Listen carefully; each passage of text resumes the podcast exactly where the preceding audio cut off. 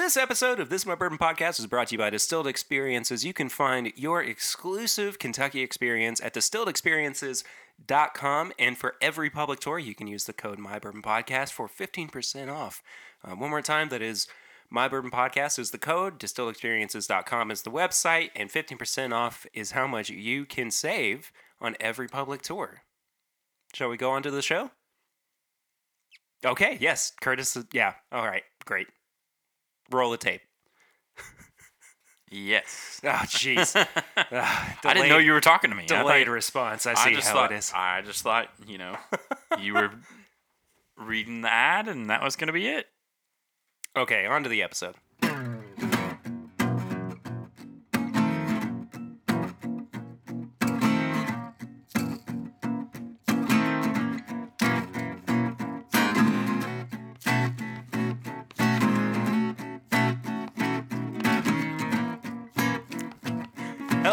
Welcome to episode 114 of This Is My Bourbon Podcast. I'm your host, Perry. Curtis is sitting in the bourbon room with me. How are you, buddy? I'm great, man. Great. We uh, just got done recording our pregame chats for Patreon at the $5 tier. Hope they enjoyed. I think that they might. We gave a very good review of some fried chicken. Yes. The best fried chicken. Best fried chicken. Maybe one of the underrated fried chickens. It's kind of the, uh, we'll say, uh, oh, I don't know, the Evan Williams bottled and bond of, Yes. of fried chicken. Yeah, I, I would agree with that. Yeah. It's good. Not too good. But good. Yeah, Good enough. exactly. Yeah. Anyway, let's stop talking about fried chicken and let's talk about bourbon. Um, we start every episode out with Flying Blind, where I blind our co hosts or guests on something. And uh, I just now realized that I haven't taken the tape off of this little sample bottle, Oh, no. uh, but that's okay. I'll, uh, you know what, Curtis? While I'm preparing this, I will ask you a question. What's up? What have you been drinking recently? Uh, what have I been drinking recently? J.W. Dant. Oh, really? Yeah.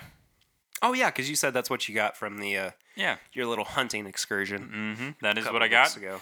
Uh, for literally a 175, you can get a uh, it for $28. So really can't beat it. and it's just solid.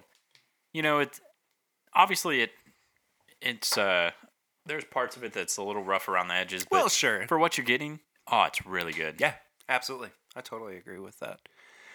I just uh, revisited um, Black Ridge bourbon, uh, which uh, came from Total Wine. Okay. Excuse me.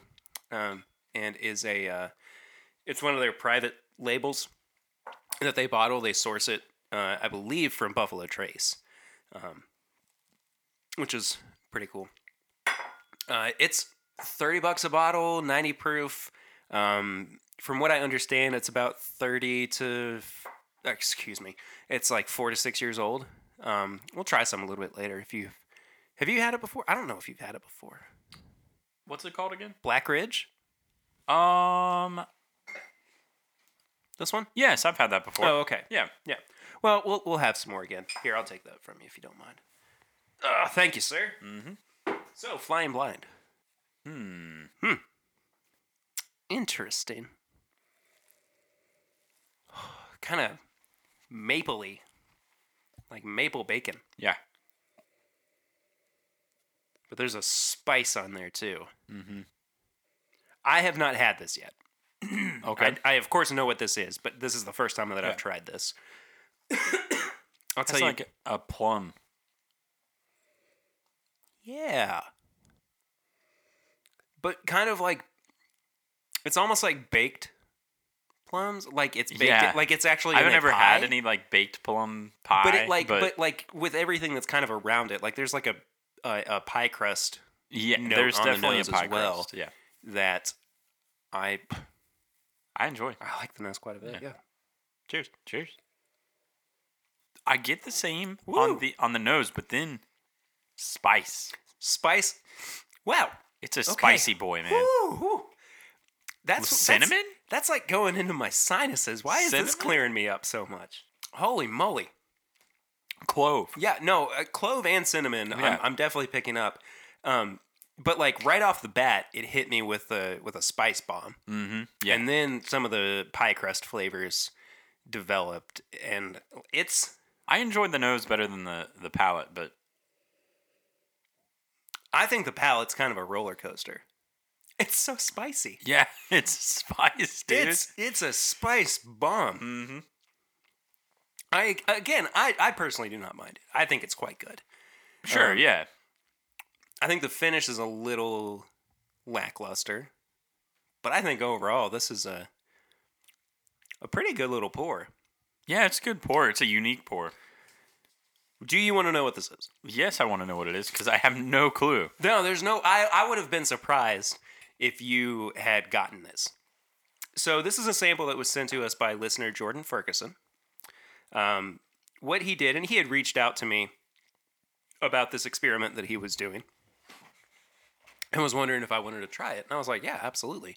So what he did uh, was he took a new charred barrel, or a new oak charred barrel, Yeah. uh, and he conditioned it with Appleton Estate rum for two weeks. Okay, Okay. so it's coating the inside of the barrel. It's kind of you know getting those flavors imparted. Yeah. Then he filled it uh, with 100 proof Knob Creek rye for four days. So this is a Knob Creek rum finished Finished. rye. Okay. Would you have ever been able to guess that? No, I wouldn't have ever gotten that. I understand why I'm getting all of the spice and the fr- from the rum, but yeah, no, I wouldn't have gotten that at all.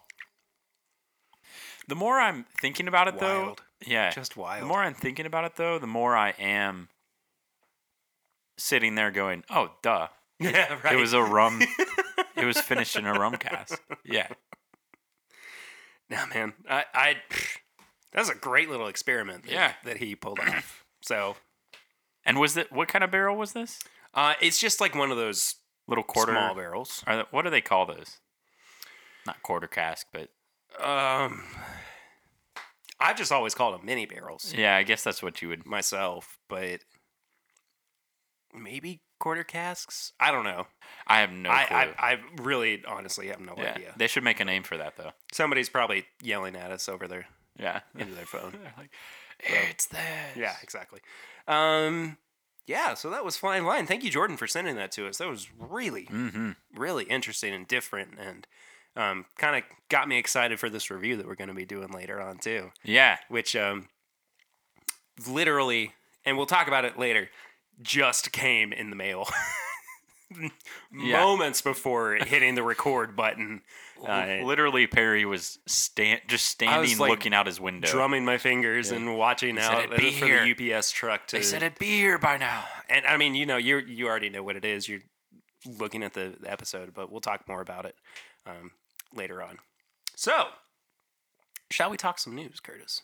Yes, It's been an interesting week of news for uh, for the bourbon industry. which is crazy because it hasn't been that long since we talked about. It. Yeah, we was recorded on Sunday, and um, here we are on Friday talking more about it. Anyway, um, so first off, something really cool uh, that happened this past year, uh, which just came out um, from Buffalo Trace, was that they increased their tourism by 35% I read that. in 2019. Mhm. Um, so let me let me pull this up real quick so we can kind of uh, So to answer some- all the questions of, do they need the bourbon trail?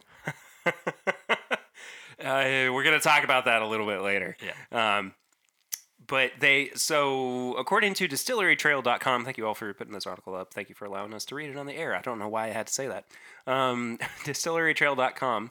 Uh, it says they welcomed a record-breaking 293,996 visitors in 2019, a 35% increase from the previous year.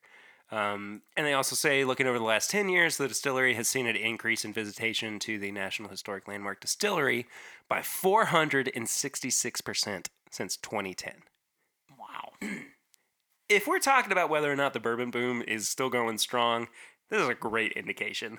Still going strong. People are willing to go and travel and and see the the birthplace of some of their favorite products. I mean, th- this is what you point to when you say, or when people ask, "Is bourbon still surviving? Is it still staying afloat?"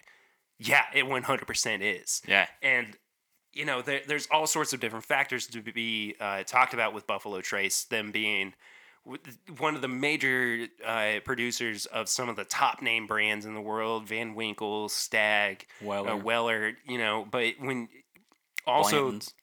Blanton's, yeah, absolutely. But then you talk about uh, the fact that it doesn't cost you anything to go to their distillery and do a, a basic tour.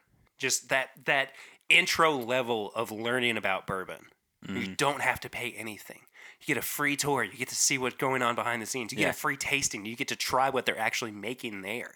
Like it makes sense that Buffalo Trace has done 466% better since 2010 Yeah. it just it, like it's one of those things where you're like well yeah of course Yeah, that makes sense. i could i not that i could have predicted it to the the decimal point or anything but Yeah. i mean it, it's easy to assume that We're also starting at 2010, yeah, so right. but that's it- a whole 10 years. yeah so i mean th- this is just a, a really a great indication of how bourbon is doing in in this market in this industry right now and uh you know out of those 293,000 visits i was probably there about 2,000 times Perry goes on a daily basis. I'm look, I really like legitimately am at Buffalo Trace a lot, whether or not it's through the uh, through the tour company or you know just kind of on my own. Mhm. I love Buffalo Trace. It it just it's such it's like that gateway into bourbon. yes. You know, it, it's that it's that thing you come back to. It's the nostalgia of like growing up as a little kid and having like, you know, all those flavors and smells uh, that, that remind you of being eight years old and like the storybooks that you remember from from being even younger. Like Buffalo Trace is just it feels it feels like almost and it, it's it's not, but it almost has this like Disney World of bourbon. Yes, it's like the Disney World it. of bourbon, and the other uh, other uh, that I was gonna say was similar is the Wonka Factory. Absolutely. It's like the Wonka Factory of of bourbon. you walk in and there's just a a river of of bourbon. I wish. Could you imagine? I wish. I'd go swimming in them there rivers. Yeah. Oh yeah. That'd be amazing. No, I, I think that uh, you know they, They, they, should make a song about that. river of bourbon. Yeah, with like bourbon balls and uh, just like everything. It sounds like it's a criticism of the fact that there were all those spills that happened last year. yeah, it wasn't. So I got to be really careful to Yeah, like definitely not wasn't. toe that line. definitely so- was going for the Wonka Factory. Um, yeah, but I, I, one of the big things too uh, that Buffalo Trace is doing in reaction to it is they're actually expanding their distillery, or excuse me, their visitor center. Um, so you you've been to the the Mhm. visitor center, of course. So that back wall, um, from where you, like if you go through the gift shop and head to the stairs where you go up to do your tasting and Yeah. everything, that back wall is getting torn down, and they're basically doubling the size of the visitor center. That's great. So they're going to have even more room. I mean, it wouldn't surprise me if this time next year we're looking at these numbers and it's 350,000. I mean, it, it would be crazy for them to not do Yeah. that kind of numbers. So, anyway, Which they they no doubt had to increase that space to accommodate all those Mhm. people. yeah. So, good on Buffalo Trace. Well done. Very, very cool. Um, the next bit of news, which I'm uh, very excited about. Wilderness Trail. Wilder. you beat me to it there, bud. I had to. But yeah, no, Wilderness Trail has uh, made the move from the craft trail uh, to the main bourbon trail. Um, I will say, I knew this was going to happen. Like, le- legitimately, I had heard, you know, back in uh, July or August that this was a move that, that Wilderness Trail was was going to be making. But um, it's just exciting to see that this is actually happening for them. You know, we have been fans of Wilderness Trail for so long, and um, it's great to see them doing so well. Oh yeah, There's just, I don't know, man. it's gonna it's gonna be great just because they are coming out with so many different, uh, so many new releases and different products, and you're you know now you're getting into six year bourbons, and I think it's a good good move to oh, that's really just bourbon. Jump on that. Oh man, uh, while while they could. I, I, I'm like counting down the days until the six year bourbon gets released. Yeah.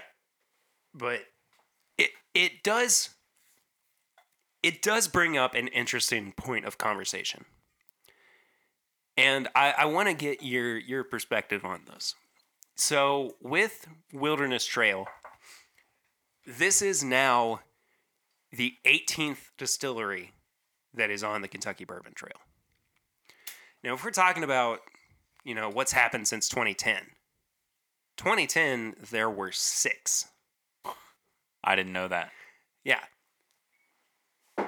So just a decade later, it's gone up 100 and what, 20%? Oh yeah. At what point does the Bourbon Trail get too big? Is 18 too many? Is 20 too many? I mean, like where where where is that line for them? And like I it feels like originally it was this kind of exclusive club. Yes. And it was. and it, and it definitely was. But you know, the the one thing that I have learned about the Bourbon Trail over the past year is that there's not a committee that decides who gets in and who doesn't. It's all based on paying into it, Yeah. Monetary value. and it's a, it's two hundred fifty thousand dollars a year to be on the Bourbon Trail, to be you know through the Kentucky Distillers Association and mm-hmm. everything. I get it. I get that that these distilleries are trying to make a name for themselves and they're trying to get that extra publicity and everything, but you know, I personally think that if your product is up to that standard, you don't necessarily need to pay into it, right? And that's not knocking anybody that's on the Bourbon Trail. yeah. I, I don't. I'm not trying to take anything away from the fact that they are doing well enough. Especially since there's distilleries that are forefronts of the industry. Yeah, absolutely, absolutely. I mean, it, we we talk all the time about how much we love Heaven Hill, Mhm. how much we love Wild Wild Turkey. Well, some of us love Wild Turkey. Just kidding. Um, I just 101. I know, I know. I'm just messing with you. But anyway, th- those are brands that are really well known. Woodford Reserve, too. You know, um, but the the the point is, do they need it? So two pronged question: Do they need it? Okay. And at what point does the trail get too big? I think it is approaching. Not, I don't think there's necessarily a time where it's too big.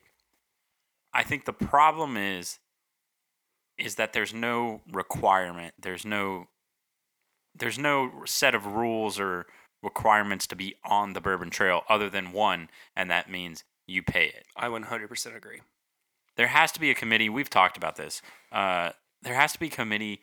A certain amount of barrels produced, or uh, or you know, visitors uh, coming to your visitor center. Yeah. There has to be a certain. There has to be a evaluation, a, a benchmark of saying this is what it takes, and it needs to be a competitive benchmark. It can't be like a low, low bar. I Yeah. don't think Absolutely. because then it loses its whole appeal. If there's 30 distilleries that are like full out bringing in 50,000 visitors that are coming, like, that are bringing, that are producing this many barrels on, have this many rick houses, like that kind of thing, hmm I think, yeah, you should be on it. Yeah. But I think there is a point where it, it lo- loses its uh, significance. I think so too. And I think we're kind of there. So that's where I'm at with Yeah. it. I I am I'm kind of What of was the other question though? Oh well, the the other question was, um, is it necessary for these big producers to be on it? I don't think it's necessary. I don't But really I- think it is either. I but I believe that if you change how you get on it and the company that you're in, then it becomes significant to be on it. I agree. At No, this I- moment yeah. in time, I don't think that they need to be on it. I don't I don't think so either. I think that when when you look at what the Bourbon Trail is, it's a tourism attraction or tourist attraction. Yeah. Right?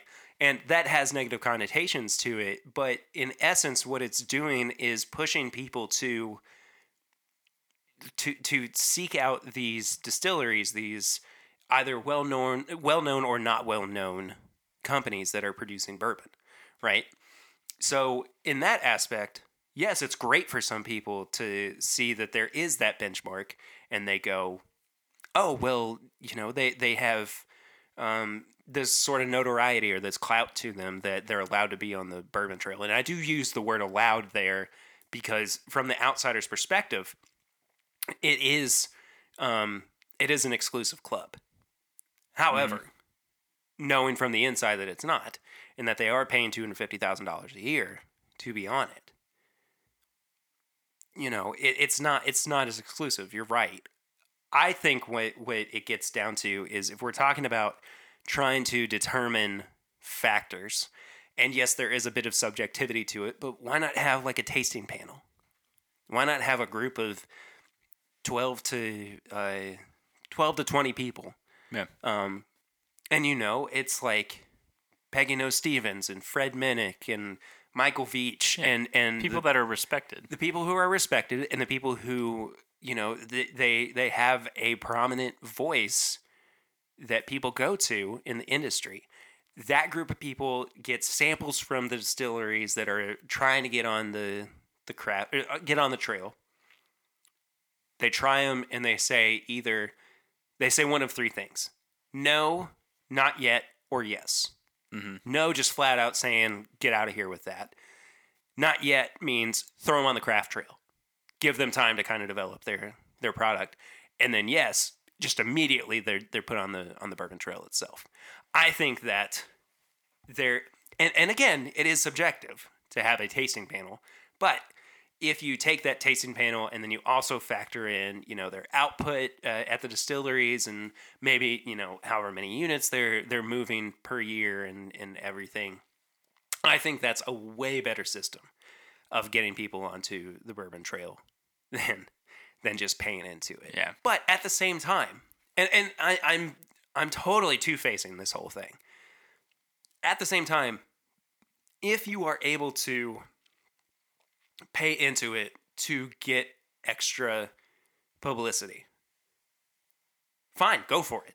That's that's a great way to spend your money. Mhm. Other than you know, other than like an ROI of trying to you know reinvest in yourself Yeah. you know that that's a great way to get more people buying your product and coming to your your distillery to check out what you're doing by all means i'm not i'm not complaining about that at all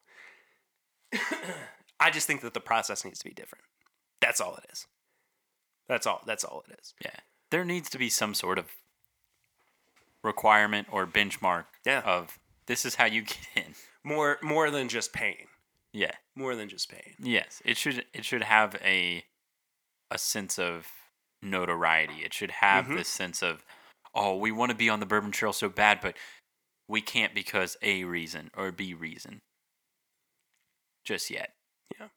But that's a goal. That's a goal for us to yeah become larger, Yeah. something like that. and again And I, I'm so happy for for Wilderness Trail to Yeah. be able to get to that point where they say, "Yeah, we we can make this happen. This is the next big step for us in in our existence as a company."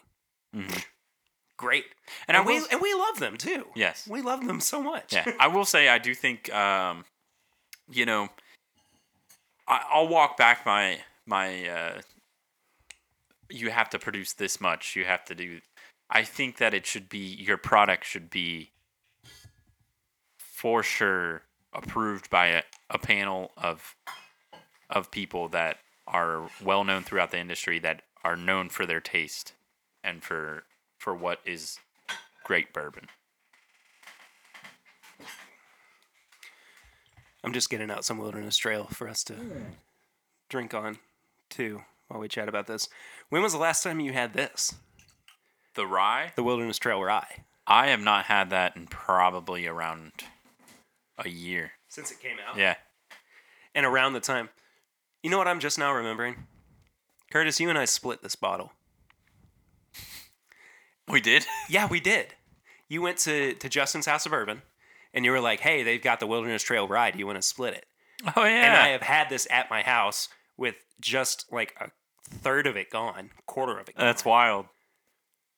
So we need to find a vessel for you to take Yeah, I'll take it home tonight. your other half Yeah. home with you. I'm That's sorry. so funny. Oh, I'm, I'm so sorry. I, co- I completely forgot that this. Oh, it's. To- I totally forgot about it. I brought it over and said, "Here." So, I I said on the on the pregame chats that um that I didn't have an article, but you know what, Curtis, dadgummit, if I did have one, um, and guess where it comes from? This is the same website. It's from GearPatrol.com. Ah, Gear Patrol. Um, and I feel like this is going to be a new segment or something. It's like, Grind your gears. yeah, grind your Gear Patrol. yeah. You know, I haven't got into ryes as much as I should.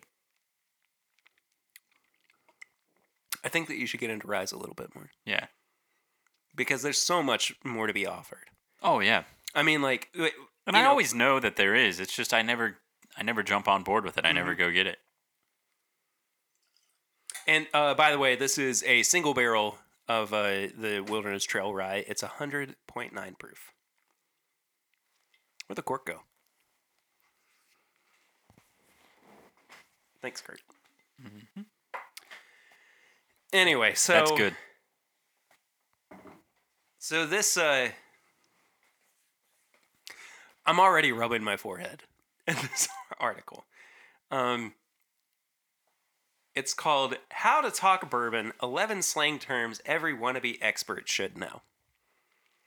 I am so excited. You ready for this? Yes. All right, number one, juice. Fine, everybody uses juice. I've gotten to the point where I kind of hate the word juice. Juice, yeah. Yeah, I don't. I don't really care much for it. I I'm not a huge fan either. Um, it's used as a means to avoid saying whiskey or bourbon over and over again in conversation. But that's what you're talking about. Exactly. Why do we have to have I don't an- think for and I don't think the purpose is to avoid saying bourbon or whiskey. I think it's just another way of saying of expressing? of expressing wow that you know that pre-fire juice that juice is great you know It's I get it, but I don't like fine. the I get that people say it. It's not my favorite either. I- I just I, it's been used to death. yes and to say wannabe expert anybody can say juice Anybody can say. there's juice. no entry there's no level of expertise where you say oh i can say juice now So how about this next one, which is also dumb? Uh, unicorn. yeah It's one that goes without saying. yeah Every like everybody people use unicorn in multiple things you don't have to have somebody explain to you what you yeah Jeez. Next one, honey hole. I kind of understand that one a little bit. I'll give them a little bit of credit there. yeah I mean, I'll, I'll get i'll give them that not everybody's like, you know, oh, I get it. yeah exactly And and they they have a pretty good description. They say. Uh, they say most honey holes are found on the outskirts of urban areas where they'll receive a city's allocation of high value bourbon, but with far less foot traffic. That's true. Yeah. That I mean that I'll give that them that is- one. Yeah, that that's a thing that happens. I mean, we talked about it last week on on the episode with that uh, that store on the outskirts of Frankfort Yeah. that got just a massive shipment of Buffalo Trace And products. nobody came day, in. Nobody was there for it. Mhm. So, uh, Honey Barrel is the next one. Um, it says unrelated to the honey hole, the honey barrel is something out of old bourbon lore. It's the platonic ideal bourbon barrel created by an unscientific, know it when you taste it fusion of temperature, rickhouse location, age, distiller know how, and luck. But it is kind of related to a honey hole. It is. It is. The hun- Jeez. because you You have to look at the at- honey hole Jeez, might Louise, be the ones picking the honey barrels potentially, potentially. potentially. But you think about the uh, like the the center cut of the warehouse. Mhm. You know that middle section is where everybody says the best barrels come from. yeah.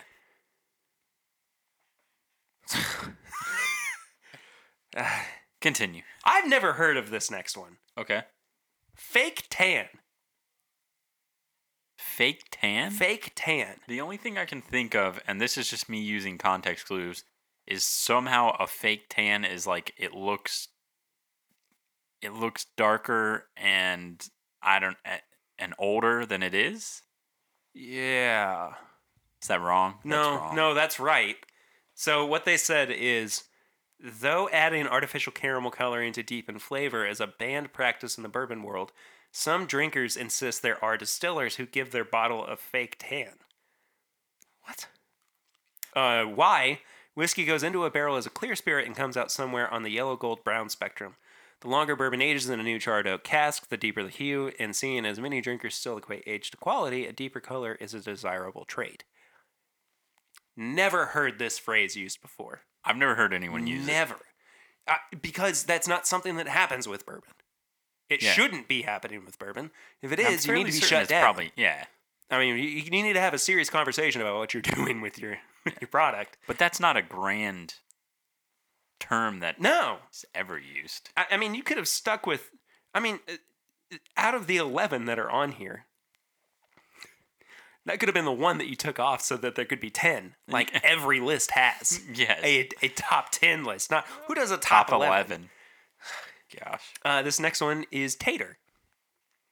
What's a tater? Oh, have you never heard the? the I the actually ta- have no clue. Really? No. Okay. Um. I am a wannabe expert. well, you should read this top eleven list yes. thing. You mean top 10? Uh. uh Nope. Oh, okay. I meant what I said. Uh, it says a sign of the times. The latest word in bourbon whiskey parlance, a tater, is an enthusiast who perpetuates the category's newly found hype culture. Taters are the type to run to liquor stores upon hearing a bottle is getting hot, like, say, if it won an award. That's pretty funny, actually. And buy a case for the sole purpose of reselling it. For a complete list of tater moves, uh, check out the Tater Talks 81 and counting signs. You might be a tater. Um, that that's a whole list. It's by Wade Woodard. Um, he talks about what makes you a tater. I mean, like, but it's not just it's not just that you're going to buy it to resell sell it. it, yeah. It's also that you're you're playing into the hype on bottles that everybody says are great, Great. And they really aren't that great. and they really aren't that great. I mean, like that's why we're seeing things like uh, Weller Special Reserve as being hard to find. Yeah. Because the hype started with Pappy, and then it trickled down to Weller 12, and then it trickled down to Special Reserve because because it's part of the same line. it's part of the same line. Because yeah, it's exactly. it's poor man's pappy. It's the you know it's the same mash bill. yeah.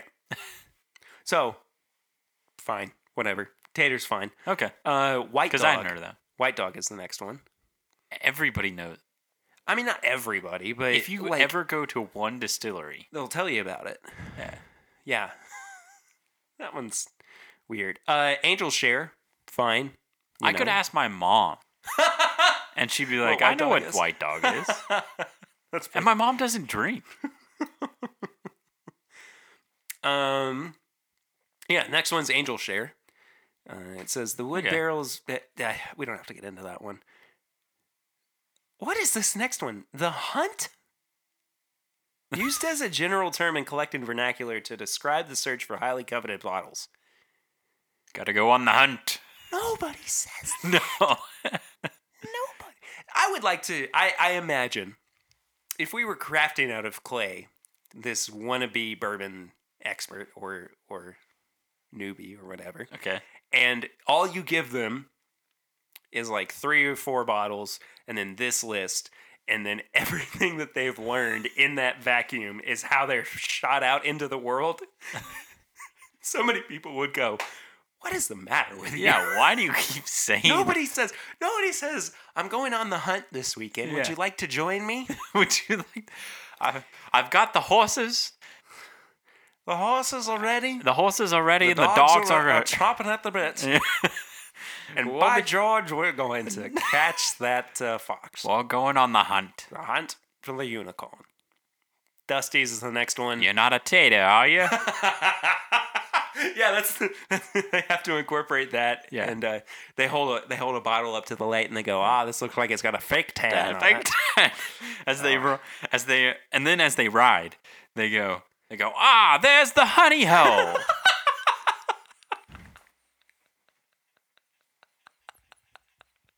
George, keep going. Not good, man. Not good. Uh, Dusty's is next. Fine. I can Okay. understand maybe a little bit of explanation behind that. And then Flipper. Flipper is what they were trying to ascertain from the tater definition. That they're going and buying overhyped bottles to then resell them. Yes. That's a flipper. That's a flipper. tater is totally removed from that. I my beef with some of this is these are terms that go across all industries. Yeah. You can flip a house. You can flip a sneaker yeah, or sneakers. yeah. You can hunt for anything. I'm hitting my head on the microphone, listener, because I'm I'm exhausted by these Gear Patrol articles. Yeah. I would like to assume though that a couple weeks ago they caught wind of the fact that we were reading these articles on the podcast and they're just trying to get ridiculous I would love that. and they're just putting it out for us. Uh huh. If that's the case, Keep it up. keep them coming. keep Yeah. them coming. We'll gladly. Maybe we could do an episode with the Gear Patrol folks. Mm-hmm. I think that'd be pretty funny. Yeah. Yeah. Oh, anyway, that kind of does it for the uh, With that, the news and articles. what are some there. terms that you would say that deserves to be on that?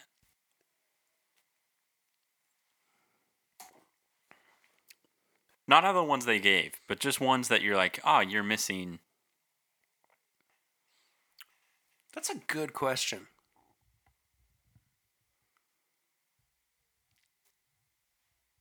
Hmm. I would venture to say mash bill. Yeah. People Rick don't- House. Yeah. I mean, like the first time that I said Rick House to to Tanner, he stopped me and said, "What did you just say?"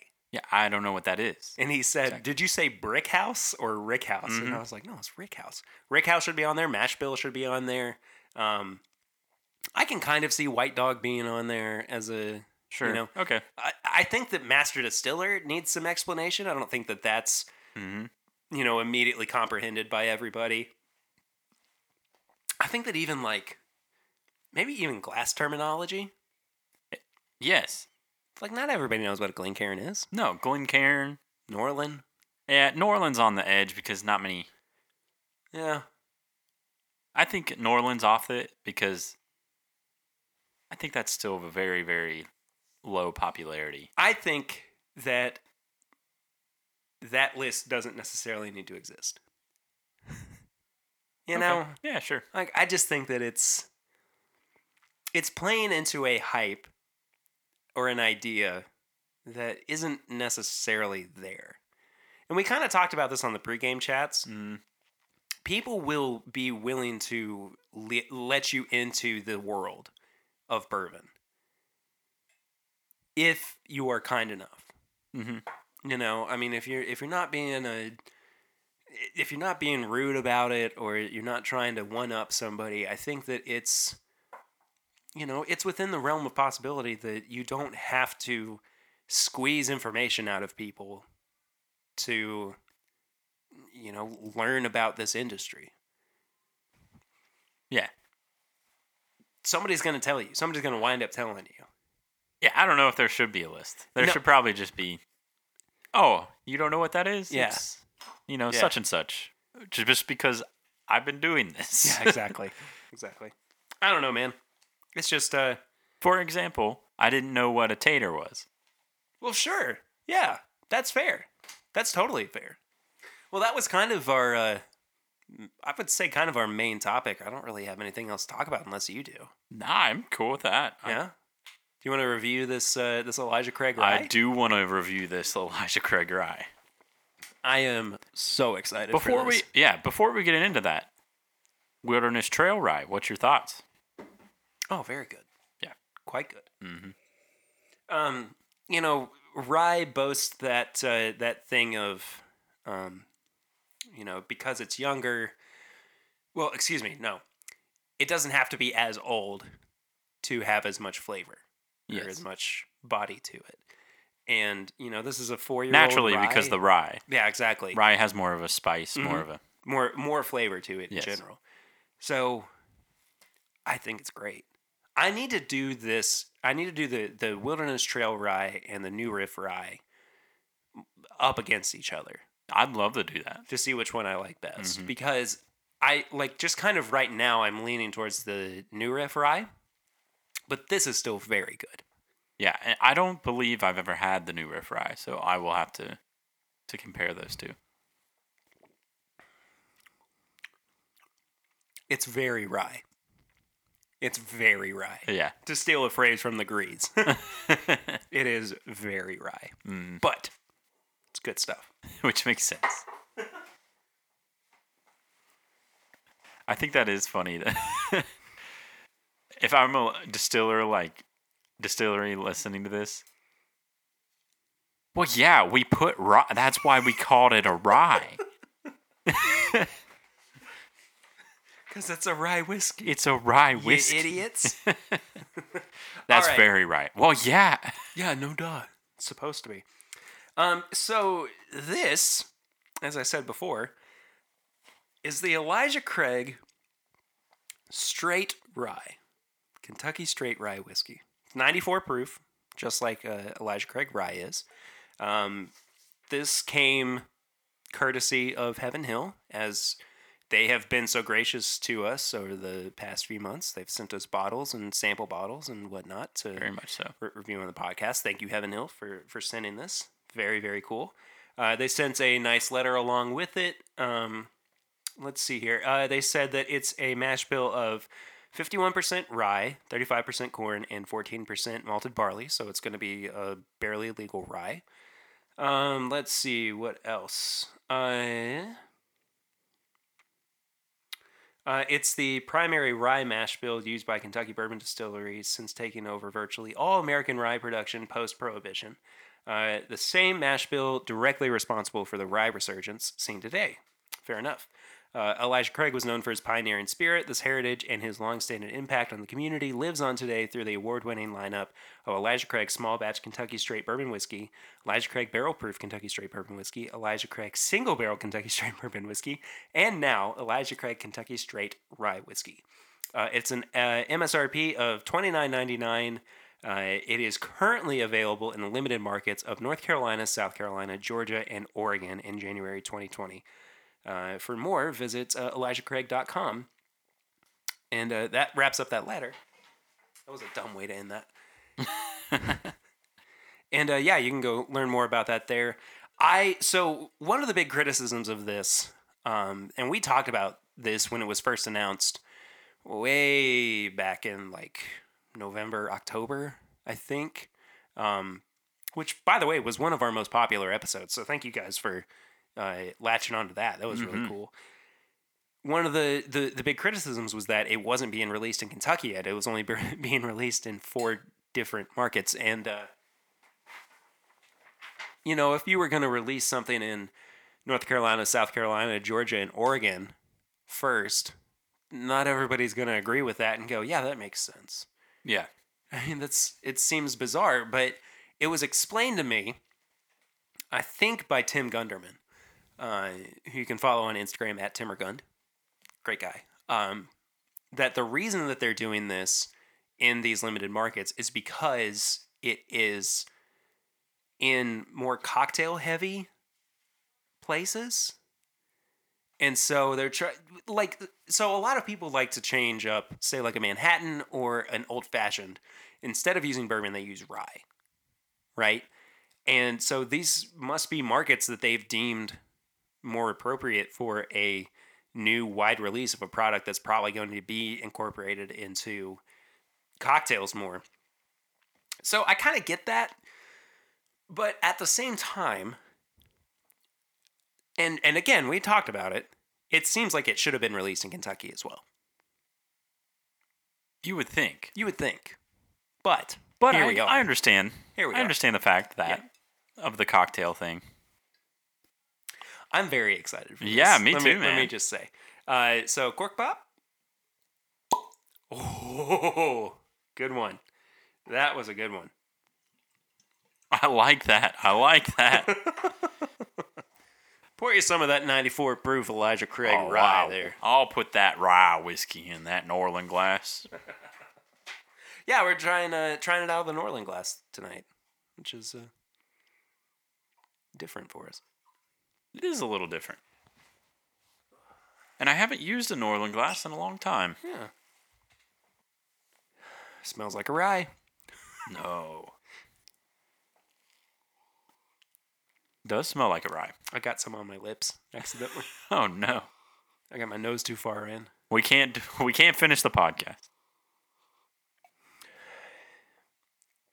Kind This one- creamy. Yeah.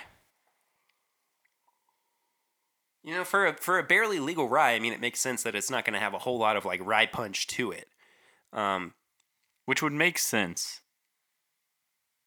Because in comparison Yeah. to the Wilderness Trail Rye, you're definitely not getting as strong of a punch. no.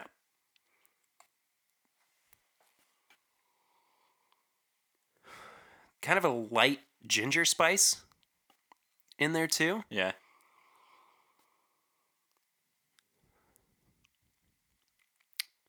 There's even it, it's it's kind of like a watered down honey note. Like there it's balanced really well with some of the spiciness Mm-hmm. on there.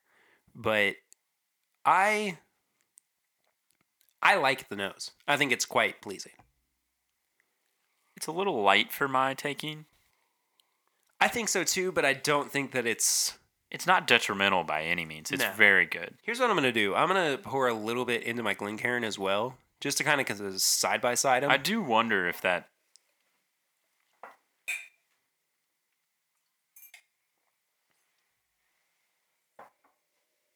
Oh, okay. okay.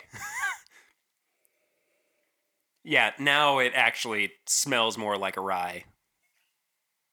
Once it's actually in the Glencairn. Yeah. And now I can get the. Now it's oh. not light. It's I not light at all. I actually like the nose a lot more on the in the Glencairn than I do the Norlan. I used to think I liked the Norlan glass better. I think that the Norlan is made for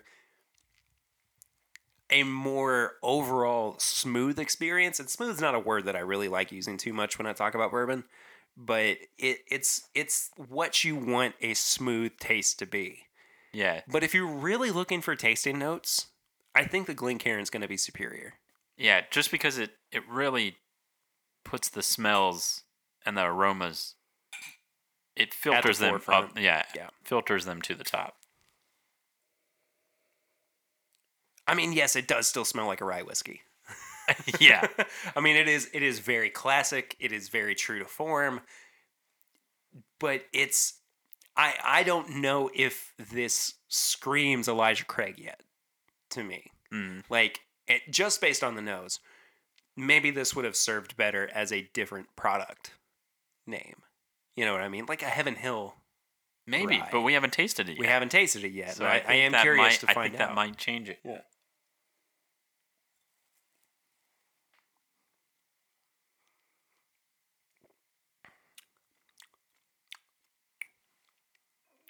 Oh, oh.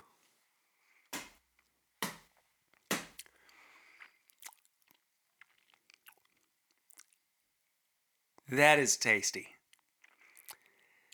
I'm okay with it. Oh, The finish hmm. is very long on it. all right. I'm calling it right now. Best product of 2020. I'm just kidding. Wow. I'm just I'm just kidding. the finish, yeah, for 94 proof, the finish is ridiculous. I'm starting to get like floral notes towards the finish, and that honey's kind of popping out a little bit too. It's kind of um, and when I say floral, I'm thinking kind of like kind of hibiscusy, kind of rose water. Like Yeah, it's just it's very kind of like I'm getting a bouquet. very, very fresh. You know, like a fresh it's thyme very fresh. or like a fresh uh, mint kind of feel. I had my doubts. I legitimately had my doubts. Okay, This is really I had my doubts when I was having. I was uh, nosing it in the uh, New Orleans glass. Right, and you you went back to the Norlan as well. How are you comparing the two now? How do you feel in comparison? I guess. Uh, I prefer it in the Glencairn, but I haven't tasted it yet. I have, and I definitely prefer it in the Glencairn. Yeah. It loses the creaminess Mm-hmm. that was on the the mouthfeel. The nose is the- significantly better with the Glencairn. I think it overall Yeah. is significantly better in the Glencairn. Um, yeah, it it loses it loses the finish. The palate is so much lighter. There's nothing up front. It's just not it's not as it's just not as good. Yeah, the palate, I I think it makes it too smooth. It makes it water, Yeah. which No, doesn't I make totally sense. It you. shouldn't. you think it would enhance it. I think too, and and kind of going back to my previous statement about a smoother experience with Yeah. the Norlan. I think it's more tailored to high proof whiskeys. I think so too, because it takes the ethanol out of the. Exactly. Mm. Yeah. But it does something to lower proof whiskeys where it just kind of just kind of kills the mood. Yeah, no, I know. You it's know, like, it just but I need that. Yeah. I, sometimes you just need a little Just a little something something. Yeah, exactly. I wouldn't even have been able to tell you that these are the same whiskey. I couldn't either.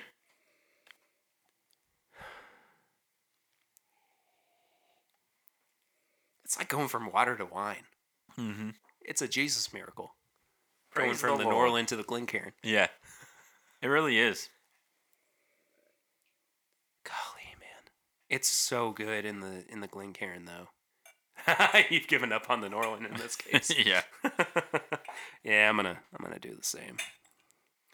But uh, have you added a Norlan? We threw that rye whiskey in So there. That, that's a that's a Chad Perkins original. I don't want to steal the. oh, is it? Okay. Yeah, he likes he likes playing that character. but but uh, have you added in a Norlan, darling? Have you added? Have you had it? Have you tried? Have you tried it in a Norlan? Which he's a big proponent of the Norlan. He right? is, yeah. And I mean, like, I don't, I don't dislike the Norlan by any means, Yeah. but in this case, the Glencairn is king. Yes. Well, shall we rate it? I would like another sip before I, I rate it, so I can kind of readjust to the uh, the Glencairn Okay. profile. But if you want to go ahead and start with your your ratings, by all means, go for it. Well, I can just do do my nose. Sure. My nose, I'm going going to go with a three. I think the nose is very good.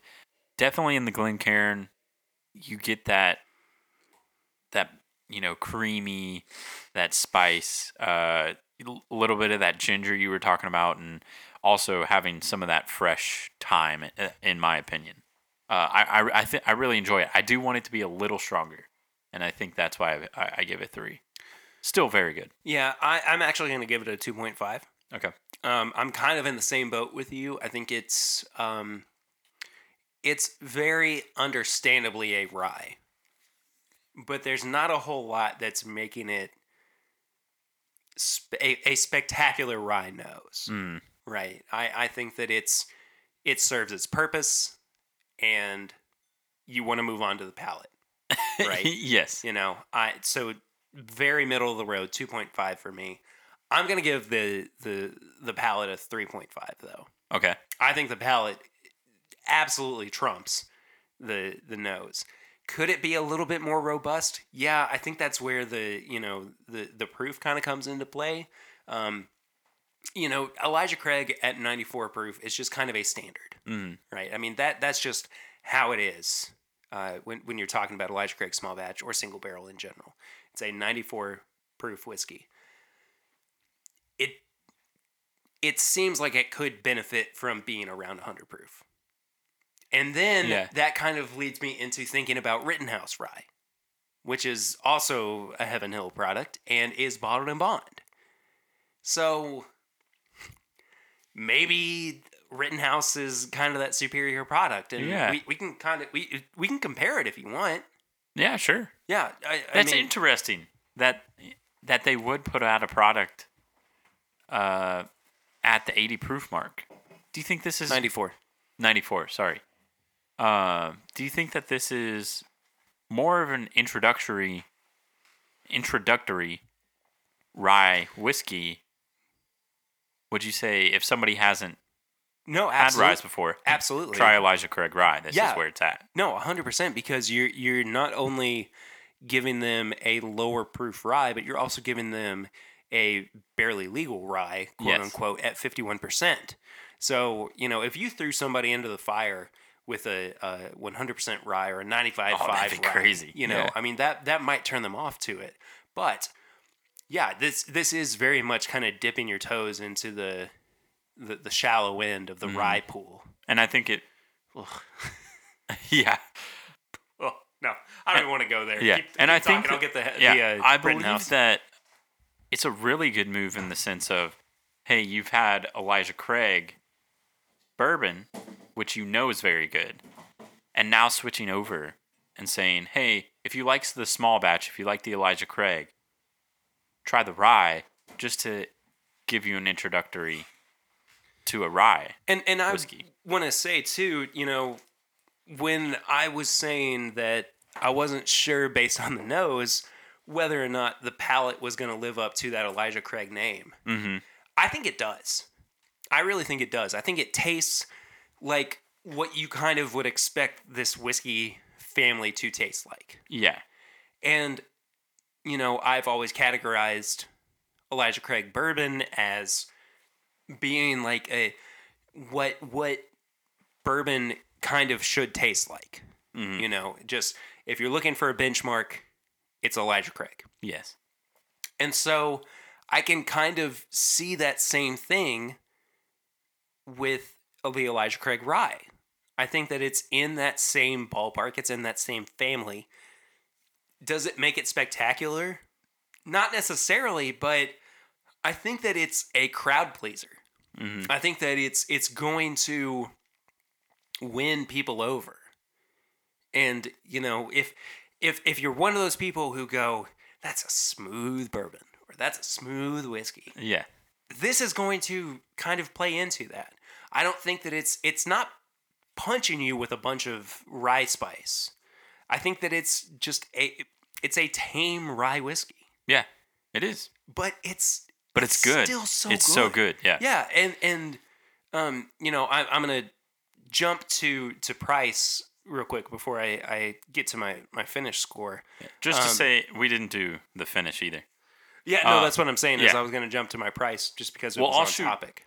Gotcha. Well, I will shoot over to my palette and just say that I Oh, put it. yeah, I put it. I put it as a three and a half as well. Oh, okay, great. Um, because that I think that's where it really shines. Mhm. Uh, it really gets you with the rye spice a little bit. yeah, Um, it eases you in. I think this is a perfect, perfect Oh, way to get into into a rye whiskey. Yeah, yeah.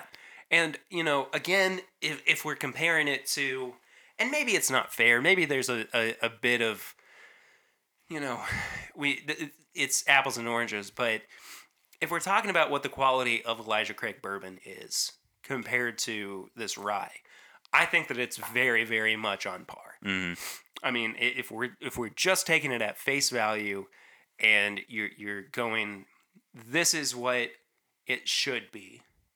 I think a three point five is an excellent score for it. Honestly, what about the finish for you though? The finish is on par with my with the nose for me. I think it it's out of three. The finish is the finish is my least favorite part, not because it is bad, it's just not enough. Okay. So I'm gonna give it a two. Gotcha. Um again, it, it's it's not because it's bad by any means. Mhm. It's just it needs to be, it needs to have a little bit more to it. And again, I think that you know the higher proof could have done something extra for it. At you know, I I think that a, a higher proof, lower aged rye whiskey is typically pretty pretty spectacular. And I think that what do they say? I don't even know if uh, Heaven Hill gave us an age. Um, no, they didn't, but I imagine that it's around the six year mark. Mm. Um, so in that case, yeah, it, it could be a little bit higher proof. And I, you know, we're gonna try the Rittenhouse while we're doing barrel rings and uh, the the mailbag uh, as well. But yeah, the the finish just needs a little bit something else. It needs just a little teeny tiny bit more to bump it up. To bump it up, I understand that. That I just being said, I felt like the nose and the finish were on par for Sure. like they were the same for me, and that's why I put it as a I, three. I just But- didn't get it.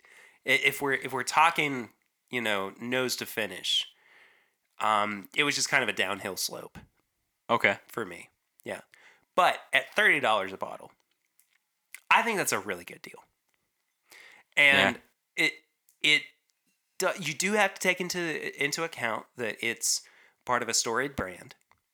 It is from a distillery that they freaking know what they're doing, man. I mean, they're they're not they're not beating around the bush. I think thirty dollars is highly appropriate. I, I'm gonna give it a four. And, and this is this is one of those rare times where, you know, a, a lot of a, a lot of the time, you know, I'm taking into account everything else, uh, the nose, the palate, and the finish when it goes into my price. But I think like if we consider it more of a value, I think the thirty dollars is great. hmm I really do. I I totally agree, and I, I'm gonna give it a four too. I didn't realize that it was thirty dollars. Yeah. Um, and I you can't beat that. No. No. Uh, so overall, It's a value. It's a value. Like It is a value rye whiskey. this is like something you could use if you're really into rye whiskey. It could be like a daily sipper. It could Mhm. be you know it's only thirty bucks. You you know you're not spending a ton of money on this. Yeah. Yeah. So that gives me a 12 out of 20. Not the highest score, but to me that's still this is still a recommend. I I think that you know, once it either whether or not it's in your market or it's going to be in your market soon. I think this is something that you should try. This should be on your bar cart or Mhm. in, in your, your repertoire for people to to try. It's is it the best rye I've ever had? No, No. but it's still fantastic. It's still a It's a great experience. Absolutely, it is. And uh, it comes to my number comes out to 13 and a half. And I think both of ours is obviously a recommend. Boy, that palate is really good. It is. It's good. I mean, I would even bump it up to a four. would you? Yeah. Okay. I mean, like you know, twelve and twelve point five are not that far off. No. So I mean, I'm I'm in that range, hmm but it is, it's a really good palate. Yeah. do you? Oh, okay, so I, I'm asking you, do you want to? We've already said, yeah, we'll we'll try it. Yeah. But, um, yeah. Do you want to try the Rittenhouse? sure. So this is a 100 proof bottled and bond straight rye whiskey. Um, And this is made by Heaven Hill. Correct? This is also made by Heaven Hill.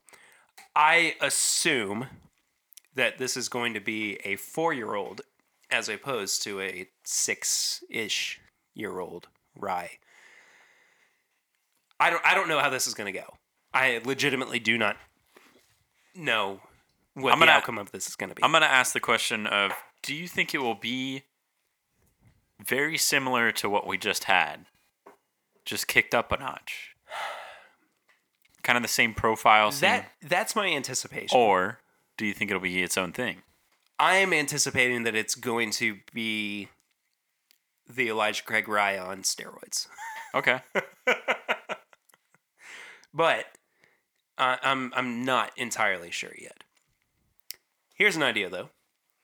While we are pondering on this, while we're taking some time to kind of acclimate to this uh, Yeah. Rittenhouse rye whiskey, why don't we move on to barrel rings? All right. and we listened to the question that came in courtesy of a good friend of the show, Dustin Whitaker. Uh, he called into the show at 859 428 8253, left us a voicemail, uh, which is something you can do every week. Um, and uh, yeah, this is uh, Dustin's voicemail that he left for us for barrel rings. Hey guys, it's Dustin. Just wanted to call in the show and see how you guys are doing. Wondering what you guys are thinking are your uh your most anticipated bourbons of the year coming up here, you know, with all the stuff getting ready to come out, you know. I know most of the antique stuff don't come out until later, but through the year, like uh I know I'm looking forward to the rare breed rye. That's gonna be interesting. So uh hopefully you guys can come up with different stuff. Maybe I don't know, what some what else? Hmm, let's see what else I can think of real quick. How about some, you know, we got Girl Scout cookies coming up. What about bourbon and Girl Scout cookie mixes? What you, what do you think would go well? I don't know. Thin mints and some old granddad? Maybe some Samoas and Jiffy? I don't know. Let's see. Curtis, Swan, Perry, you guys have a good one. See ya. That's awesome. that was good. Yeah. Uh, we'll answer that in stages, I Yeah. guess. Um, we kind of answered some of this last week, but Sure. our most anticipated releases. Um, for me, it's definitely the The rare breed. the rare breed rye. Um, I kind of feel like this is going to be 2020 might be the year of rye. You think? I think that that rye has something special in store. Yeah, because we have we have the rare breed rye, We have the Elijah Craig. the rye. Elijah Craig rye. yeah, I don't- it could be. yeah. it could be. Um, I'm very interested in uh the, you know, the Wilderness Trail new releases, the six year, the six year. very excited about that. Um, I have to refer back to this uh, um, this release calendar from breakingbourbon.com. Yeah, Um, I am really hoping that this year's Booker's is going to be better than last year's. mm, I I really really hope that it that it's going to be. Not that last year's was bad, but it just was kind of disappointing. Um, it of was all pretty even. yeah, of course, uh, Kentucky Owl. I'm real pumped for. Mm-hmm. this coming year. Um, I was again a little bit let down by last year's Four Roses limited edition, so I'm kind of hoping that 2020 is going to be just a just a hair better. Yeah, Um, I'd like to see what comes out of uh, Little Book this coming year because we were such big fans of uh, Little Book three. yep. Um, yeah, that that's kind of it for me. I mean, I I don't know if it's my most anticipated, but I am interested in seeing what the uh, the benchmark releases are going to be like yeah, that'll year. be If- interesting. If, this is the year that they come out. What about you, Kurt? Uh, I'm very interested, and this isn't. This is kind of not a. Is if I can find more. Uh, Henry McKenna tenure. I know that's not a release. I know what you're saying though. Like you would like to see it. I just would like to see it more. Yeah. yeah. With and so I obviously have the uh, Wilderness Trail. Um, what's what's some others on this list? Uh, well, there's single barrel. The Wild Turkey Master's Keep 17 year bottled and bond. Um, Knob Creek's getting the nine year age statement back. I'm excited Uh, about that. I'm pretty excited about that too. I think that'll be really cool. I don't know if that necessarily changes much, you know, but I think it's nice that it'll be on there. Here's one that's not on this list uh, from Breaking Bourbon, and, and we definitely talked about it last week. But the uh, the Old Forester single barrels that are getting bumped up to 100 proof and barrel proof. Oh yes, I am really interested to see what those are going to be like. Mhm. I don't know if they're going to be great by any means because that's just, you know, I don't normally lean towards the Old Forester. line. Yeah, Well, the the, the flavor profile. Um, but you know, I'm always willing to be challenged on that, and you know, if something good comes from it, I'm here. I'm here for it. yeah. I'm here to try it. So number one that you're excited for. I'm gonna have to go with the wild, uh, the the rare breed rye. I really, really, I can't wait to see what that's like. Okay. because you know I've had uh, Wild Turkey's rye products before, but I just don't know what it's gonna be like at that proof. It's gonna be 112 ish hmm proof. That's really interesting to me. That's really intriguing, um, and I think just kind of from a uh, kind of like a scientific approach. I think that's what I'm really looking forward to. So that's kind of it for me. What do you think? I'm really excited about the six year Oh Wilderness Trail. that's okay. I'm just That's very, like tied for one. Yeah, I'm just I I'm very invested. I think in Mhm. Wilderness Trail and New Riff, some of those craft distilleries that I personally have kind of grown up with a little bit. Mm-hmm. So I think that's why I'm I'm partly anticipating those so much. Before we move on to the second half of Dustin's barrel rings, what do you think about the Rittenhouse? It's good. I don't think it's as ramped up steroids as Elijah Craig. I don't think it is either. I think it's its own own I thing. I I can see on the palate that it's very it's ramped up. it's got more finish. Yes. It's definitely got more finish. That Um, nose is wildly different. Oh, it's very much more rye. hmm Oh, the the nose has so much more to it. I would venture to say that it maybe is a better product. I think I enjoy it a little bit more. I think it's got more to it. I yes, I think it very much is. If you have had ryes before, Mm-hmm. I think if you have not had very much experience with a rye, this might put you off. Yeah. Not a ton, And- but it might be like, all right, this is And this was one of the first ryes I ever had. This might be the first rye whiskey I ever had. okay. And it did kind of turn me off for a long time. I mean, like I had a, a couple sips of it and I went, maybe I don't like rye whiskey. Mhm. Yeah. But coming back to it, it's really quite pleasant. It's very So, pleasant. yeah, I don't I- think it's that bad. I think it's very good. I think I would say that's a better product just because I've had a few ryes, but I think the Elijah Craig rye is it's definitely worth it It's for anybody really that's solid. trying to. Yeah. Yeah. Absolutely. What about this uh, Girl Scout cookies and bourbon pairings? This is cool. I feel like this has been done, Okay. but it just kind of going off the top of our heads. Like, so I'm thinking like peanut butter patties, or no, sorry, what's what's the chocolate covered peanut butter ones? Uh tagalongs? Yeah, that that yes. The answer is yes, but there's another name for them. I can't think of what it is. Those and Old Granddad 114 yes. would Um, be a solid pairing. Those and I'm gonna get Wathans. I say Wathans, but Wathans. Okay. let's call the whole thing off. Those and Wathans. Uh, what about caramel delights?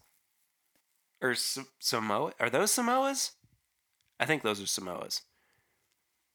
Okay. I th- so that's like a kind of a coconut flavor. Dustin said Jim Beam. I'm gonna go a little bit darker. I'm gonna say like Elijah Craig barrel proof. Okay. Not the highest proof, maybe in like a 120, 124 range, Okay. but I think that it could really complement it well. I think that I would go with a good. Booker's. Ooh, I could see Booker's for sure. Yeah. What about Thin Mints? Thin mints, I don't I don't want to go as dark just because they're so rich. Yeah. I would go maybe like a 90. Oh. I would want to try Thin Mints and uh, Weller Special Reserve. Okay. I think those two could go pretty well together. Maybe I'm com- I, like uh my brain is associating the green with the green. I don't know. But Could be. Could Be. But. I'm thinking like the the spice and the kick and the punch of the uh, the mintiness with um, the kind of softer side of the the wheat. hmm I don't know. I feel like that could work. Okay. I, this is gonna be crazy, Okay. and something that I would I usually don't, but Thin Mints and Maker's Forty Six. Oh. I get on board with that. Okay. We I should, say we this- should do this for an episode. Yeah, we should. I say this because it's kind of it's more nuanced. It's a very good product. It's uh, but not gonna overpower anything with the rich. I think it would pair well with the richness of the Yeah. thin mint. Yeah. I'd give it a shot. Yeah, I don't see why not. I mean, anytime you're drinking bourbon. Uh, how about some mailbag questions? All right. You up for them? Yeah, okay, cool. Uh, so, so this Do is, I have a choice? No, you don't. okay. Sorry. Yeah. Uh, this is from our uh, our Facebook group. It's uh, this is my bourbon group. Uh, you can find it just on Facebook.com, and there are just questions, so you can uh, become a part of this community. It's really cool. Um, this first one uh, comes from Ryan Jeeves, and I'm not sure if I said Geeves or Jeeves last week, but he did ask another question. Um, I'm gonna go with Jeeves. It's spelled with a G. I don't know. Um, he said, "Thank you for answering. I answering." hope he calls in. he might, yeah. Four uh, eight five nine four two eight eight two five three is where you can call in. It's just like, Jeez, Perry. it's it's Geeves, not Jeeves. Yeah. Jeeves. Anyway, uh, his question is well. He says uh, first and foremost, thank you for answering my question last week. Uh, this week's random question: What is uh, your work suck today pour? I haven't had an office job in like six months. Yeah. Um, but I I kind of take it as like a today sucked pour. Okay. Um, I start so for me, I like to start like lower proof and work my way up. Right, so I'll start with like a six year Heaven Hill ninety proof green label, and then kind of inch my way up to one hundred one, and then maybe a Knob Creek or whatever. But like, if the day sucked, I'm starting with Turkey 101 and like jumping like proof points by by then and like by the tip top of it it's Elijah Craig barrel proof or Booker's or something like that because you know they're pretty accessible pours that you know you can reach for fairly easily and still you know you're not like going oh, I don't want to pour this Booker's because I spent too much So on much it." money on but it. But it's still like you know Booker's has a really good place in terms of like affordable barrel proof pours. Yeah, that's true. I think barrel proof pours are the the the today sucked pour. Okay, for For you, all right. Yeah. See, for me, I go the other way. I go, You go lower proof? I go lower proof, Really? or not. I wouldn't say lower proof, but not barrel proof, because I'm going. I'm shooting for like Elijah Craig. Okay. I'm shooting for. You're going for the pounder. I'm going. Yeah. if today sucks, today sucks, and I'm pounding the. I feel like the Perry pour was made for the today, Today sucks. Yes, it was. Yeah, except Perry does it every day. I don't. I'm No, I just. don't. I'm just joking. What is this this notion that's been established with this podcast that I'm only doing Perry pours? Perry pours are accidents or unintentional for the most part. Um, no, I yeah, I I get that. Um. Yes, I would say. I, I'm. If today sucks, it's gonna be pounding an everyday sipper. Okay. Um, our next question comes from Brian Wallert. Wall Waller? I don't know. Brian Wallert. We'll go with that. Uh, he says, "What's your favorite bourbon or rye-based cocktail to make for a non-whiskey drinker, and what whiskey do you use?" You're not much of a cocktail drinker. Yeah. So I'm not much of a cocktail drinker. If I'm saying. So I don't know necessarily know what I would make for somebody, but if I were putting a bourbon into a cocktail, I would go with Evan Williams, uh, Bottle and Bond. Nice. Yeah. um, just because that's a bourbon that it's gonna ha- it's gonna um, you know hold up to whatever you're putting Yeah. it in, For sure. and I think uh, it's worth you know the the bottle's not as expensive or anything like that, so you're not hurting putting in it in a cocktail. With that being said, I'd probably just give him bourbon. yeah, I'm I'm kind of the same way too, but I I still love the uh what I thought up until recently was my own creation, but the Keeneland Breeze, Yes. um, bourbon and orange liqueur topped with ale eight. Um, I think that's a really, really great cocktail to give somebody, and uh, it's refreshing. It's got zest to it, and I think that the bourbon still kind of shows through hmm with it too. And if you don't have ale eight, replace it with ginger ale, Ginger ale, yeah, absolutely. Um, Brennan Mayer asks, which uh, is sorry, oh, which is actually what the uh, Keeneland Breeze is made. It's with Seagram's, not eight. what? I thought it was eight. It's ginger ale, I believe. You just blew my tiny pear bear mind. I'll have to check that again, but I believe that it's just Seagram's ginger sworn- ale. I could have sworn it was ale eight. So you might have actually created that Uh-huh. a drink. Uh-huh.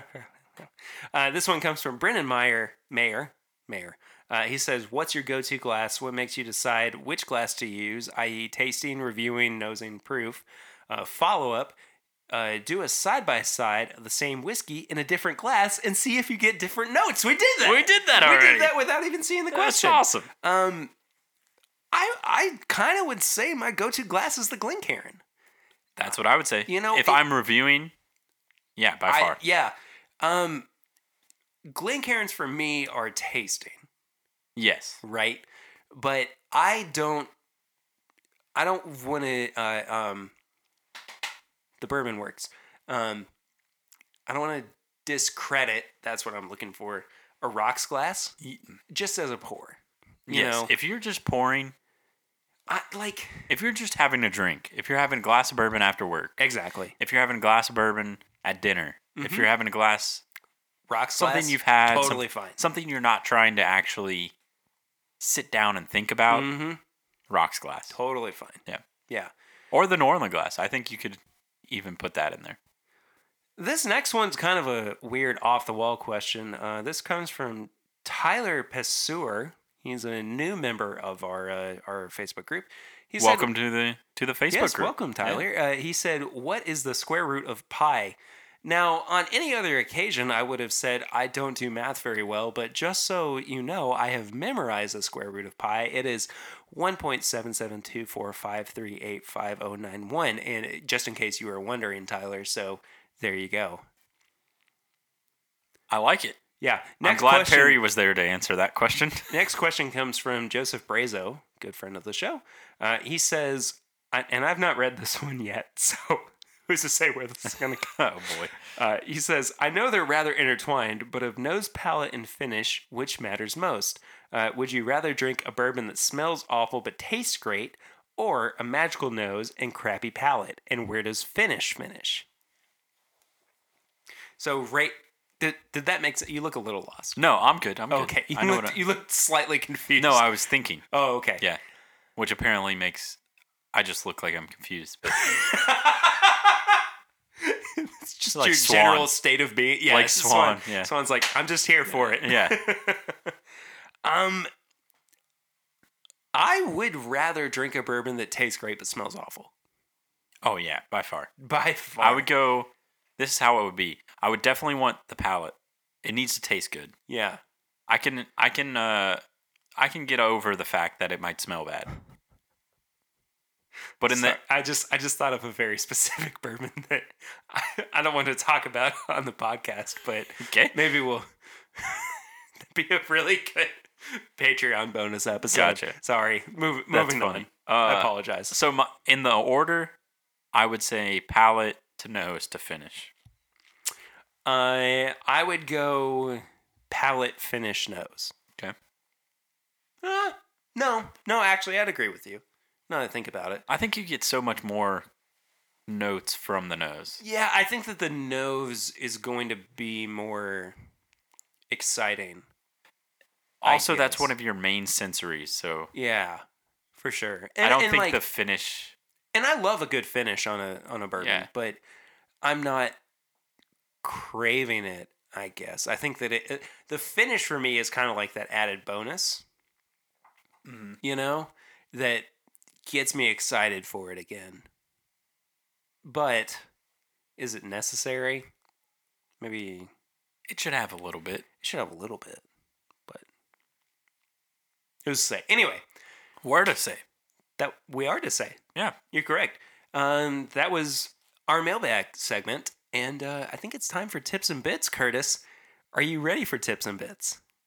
As you roll your eyes and realize that you totally forgot to prepare anything to recommend. We just have so many segments now.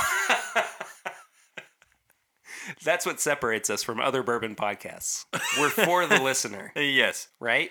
Um. I'll start with one. I have a few actually. Wow, you've thought about it. I have thought about it. Okay. Um, my first one. Mm. I have one. Can I still go first? Back off. Oh, Just kidding. Okay. You go ahead. Wow, it's my show. I'm just kidding. Oh. It's our show. You about to argue? No. Just kidding. You go ahead. I the first posthumous album for Mac, Mac, Miller. Yeah. That was gonna be mine. Circles. Yes. It's ridiculous. I've been listening to it all week. Um, it feels like a real album that he crafted. I mean, it legitimately has this feel of he was sitting with the producers and and making everything happen to his taste. And I think that is what encapsulates the legacy of Mac Miller is that people took what he was doing and they latched onto it in such a visceral way and said, We're going to continue this legacy. And if it had been done any other way that didn't feel true to his music, it would have been lost. It, it would have just been noise. But this album, I It's very good. it's like it, it's like a is Tupac dead kind of Mm. album because it feels so real. It feels so authentic. Yeah. I'm sorry I stole your tips. No, bits, no, that's totally fine. that's funny that we thought we were thinking the same same exact thing though. I think that's just a testimony to how how authentic it is. And that first song, Circles. I'm In my opinion- good news. Okay, yeah. I think good news is, as the kids are saying today, a banger. It's a banger. Um, it's a as some kids would say, a bop. A bop. oh, it slaps. It slaps. That's what I've heard recently. It's lit. I don't I don't necessarily like it slaps, but It's fun to say every once in a while. It's fine. Yeah. I also like uh, Blue World. oh yeah, the groove on Blue World Yeah. is ridiculous. What about this? Have you watched the Jeff Goldblum show on Disney Plus? I have watched one episode. I really like it. Okay. I I, mean, watched I'm- the I'm a- sneakers episode. I'm a yeah, that one. Yeah. and if you want to be a wannabe sneaker expert, learn Just- Flipper. I really really like that show. I've watched um actually I think I've watched like 2 or 3. Okay. but I if if you're talking about just a really cool documentary, it's good. Yeah. I I enjoyed it a lot. Do you have anything else that you want to recommend? No, I I was gonna say Mac Miller. that was your only other thing. It was really good. I have I have one more, um, and it's partially self self indulgent rather, but also because I love and support him. Um, Fred Minnick has a new podcast. It's called the Fred Minnick Show, and it ties in uh, whiskey and music. wow. Okay. So he's inter- eh, so far as a recording. There's only been two episodes that have come out. Um, he is interviewing musicians and drinking whiskey with them. It's really, really good. Um, and you know, there there's some level of like, is this going to be overproduced, or is this going to be like out of touch with the podcast world? Um, but it feels very self-aware. It feels very grounded, and um, I think Fred's done a great job with it so far. I'm actually um, going to be interviewing Fred about it uh, here very soon, so stay tuned for that. But you know, there's um, there's really good things to, to come from it. It's just called the Fred Minnick Show. It's on uh, all podcast providers. I think that we've done a pretty good job of spanning multiple aspects of entertainment. Mm-hmm. But uh, yeah, I think that about does it for this episode, Curtis. What do you think? I think that's about it. You man. don't have anything else you want to say? No, I've had a had a great time. Had a good episode. Yeah. great, a great time. a great time. A great time. yes. Um, well, now that we've offended all of our Irish listeners, uh, where can they find you on social media so they can let you know how much? How much? yeah. Uh, you can find me on Instagram at KurtCon and uh, on Twitter Kurt underscore Con fifteen. And I am at P Ritter fourteen ninety two on all social media channels. If you would like to uh, follow the show, it is at My Bourbon Pod on Instagram, Facebook, and Twitter. If you could please leave us a five star rating and review on the iTunes podcast app, that would be awesome. It is a great way for new listeners to seek out the show, find it if they just search Bourbon Podcasts uh, in the app they will see it because there are more people listening to it and, and reviewing it. So, uh, for those of you who have done so already, we really do appreciate you. Um, we're always happy to see new reviews coming in. This one, actually, uh, as I scroll down to it, is from uh, Shaybell20. Uh, and they say, well, the, the title is The Bourbon Boys Are Killing It. Awesome. Okay. Thank you. Uh, the review is Where to even start with these dudes? What they bring to the bourbon community is just hands down awesome. They have so much knowledge that is just so spot on and want to share with others. Yet at the same time, hearing others' opinions and knowledge is refreshing. Listening to this podcast has been a highlight of my week. I get so excited when I see a review coming up, and I know it's going to be honest and real. And I love how they can often uh, have differing opinions about a certain bourbon. Not to mention, they are stupid funny. I guess we're funny as I just break my glass on the floor. Um, if you haven't already checked them out, you need to. Perry Pour has definitely become a continuous phrase in my vocabulary. Thanks, guys, for making a great podcast for bourbon enthusiasts like myself. Keep up the great work. Also, thanks for making it family friendly. Easy. I love that. that Happy to do that. Yeah. thank, you so Shay much. Bell That's, 20. yeah, that's, awesome. Very appreciative. Yeah. Uh, so again, rate and review on the iTunes app. Uh, you can send questions or comments about the show to this is my bourbon shop at gmail.com. We always love hearing from people. You can become a part of our Facebook group at facebook.com slash my bourbon podcast. Uh, just a couple questions to get you in and, uh, you know, make sure you're a listener of the show. Uh, all of our apparel and merchandise is at bourbonshop.threadless.com. Uh, you can check that out for sure. And then last but not least, uh, you can become a patron of the show at patreon.com slash my bourbon podcast, uh, where you can replace my glass that I just broke. Very sad about. Um, no, it's fine. We're we're running out of glasses, man. We're going to be out of glasses here in a, in a couple of weeks. No, uh, for as little as a dollar a month, you can help out the show uh, as we continue month to month, week to week, uh, day to day. Um, it is a really great way uh, for you to show your support for this podcast. Uh, you get bonus content at the $5 tier, like our pregame chats and like um, our uh, our bonus episodes that come out every month. Uh, at ten dollars, you have a, uh private and uh, really exclusive little uh, live stream or hangout that happens every single month. Those are always loads of fun. Um, we just hang out and chat about whiskey and what's been going on with every everybody for a, for a while. I think that does it for this week. I'm I'm tired. I'm ready to eat more fried chicken. Same. Thank you all so much for listening. I'll see you next week. But until then, I'm Perry, I'm Curtis. and this is my Bourbon Podcast.